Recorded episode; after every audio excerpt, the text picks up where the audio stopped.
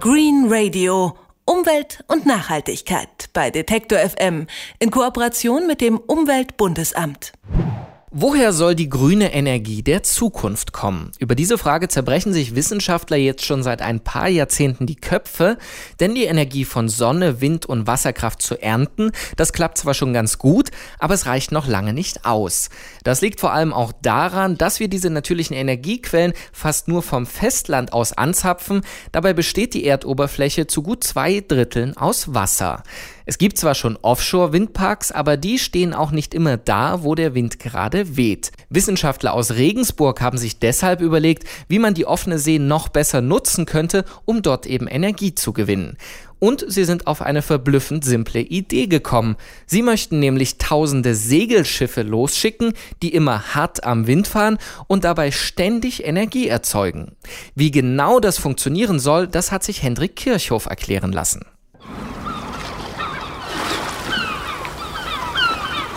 Segelenergie, so nennen die Regensburger Wissenschaftler ihr Projekt.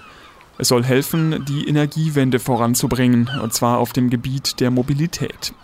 Denn während sich beim grünen elektrischen Strom und auch beim Thema Wärmeenergie schon vergleichsweise viel getan hat, sind wir von einer klimafreundlichen Mobilität noch weit entfernt, erklärt Thomas Reit, wissenschaftlicher Mitarbeiter an der Hochschule Regensburg. Wir haben ungefähr 5,5 Prozent regenerativen Kraftstoffanteil und der ist fast ausschließlich Biomasse basierend.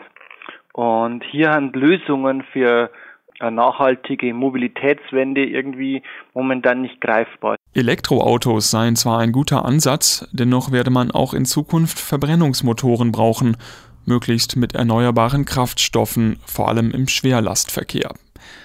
Und genau solche Kraftstoffe, nämlich Gas oder Wasserstoff, könnte die Segelenergie bringen, mit eigens dafür konstruierten Energieschiffen. Und zwar durch Turbinen im Wasser, die sozusagen das Schiff leicht abbremsen oder abbremsen und dadurch Energie mit Rotoren, ähnlich Windkraftrotoren, entnehmen. Daraus erzeugen wir elektrischen Strom, der Strom muss dann irgendwie in eine speicherbare Form gebracht werden. Das soll nicht etwa mit Batterien passieren, sondern mit dem effizienteren sogenannten Power-to-Gas-Verfahren. Noch auf dem Schiff wird mit dem erzeugten Strom Wasser in seine Bestandteile zerlegt, in Sauerstoff und Wasserstoff. Der Wasserstoff wird anschließend an Bord gespeichert oder noch zu Methanol oder Methan verarbeitet, also zu Erdgas.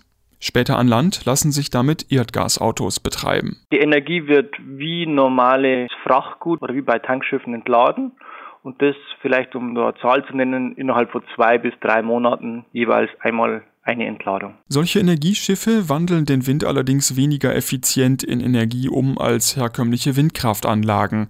Die haben einen Wirkungsgrad von etwa 45 Prozent. Bei den Energieschiffen rechnet Thomas Reit mit nur 20 bis 30 Prozent. Das liegt daran, dass der erzeugte Strom zusätzlich in chemischen Kraftstoff umgewandelt werden muss. Außerdem braucht das Schiff selbst einen Teil der Windenergie, um voranzukommen. Doch diese Nachteile gleicht die Segelenergie auf andere Art aus. Die Schiffe können auf dem Ozean immer dem Wind folgen, es gibt keine Flauten. Windkraftanlagen an Land haben jährlich nur zweieinhalbtausend Volllaststunden, offshore dreieinhalbtausend Volllaststunden und wir rechnen durch dem, dass wir dem Wind folgen, mit 6000 Volllaststunden. Um das zu beweisen, haben die Forscher anhand historischer Wetterdaten mögliche Routen für die Energieschiffe berechnet und eine fünfjährige Fahrt simuliert. Mit dem Ergebnis, dass die Schiffe etwa doppelt so viel Energie erzeugen können wie stationäre Offshore-Windparks. Dennoch ist der Aufwand für die Segelenergie hoch. Die Schiffe würden keine Energie zu Dumpingpreisen erzeugen können. Bei allgemein steigenden Energiepreisen hält Thomas Reit das Konzept dennoch für konkurrenzfähig. Im Hinblick auf die Anforderungen, die wir durch die Energiewende haben, also Ausstieg aus Atomenergie, CO2-Reduzierung und Ähnlichem, sehen wir, dass wir heute Systeme brauchen, die in Zukunft Alternativen bilden. Und wir gehen davon aus, dass dadurch auch die Preise für Energieträger steigen. Insofern sind wir da noch guter Dinge, dass hier ein Potenzial besteht. Die Regensburger Wissenschaftler denken in großen Maßstäben. Thomas Reit rechnet vor, wie viele Energieschiffe man bräuchte, um den fünfprozentigen Anteil Biokraftstoff in Deutschland zu ersetzen. ungefähr 6000. Führt man sich vor Augen, mit welchem Aufwand dieser Biokraftstoff heute erzeugt wird, klingt die Zahl nicht mehr ganz so gewaltig. Diese wird mit Hilfe von 90.000 Traktoren erzeugt. Die braucht man, um die Felder dafür zu bewirtschaften. 6.000 Energieschiffe einer Größe von 2 Megawatt würden ebenfalls die gleiche Energiemenge liefern, ohne dafür Land benötigen zu müssen. Als nächstes wollen Thomas Reit und seine Kollegen eine Machbarkeitsstudie erstellen. Das wird ein bis zwei Jahre dauern. Mittelfristig müssen sie dann die Industrie von ihrer Idee überzeugen, denn eines ist klar, große Konzerne werden nur dann tausende Energieschiffe bauen, wenn sich die Sache am Ende auch wirtschaftlich lohnt. Green Radio Umwelt und Nachhaltigkeit bei Detektor FM in Kooperation mit dem Umweltbundesamt.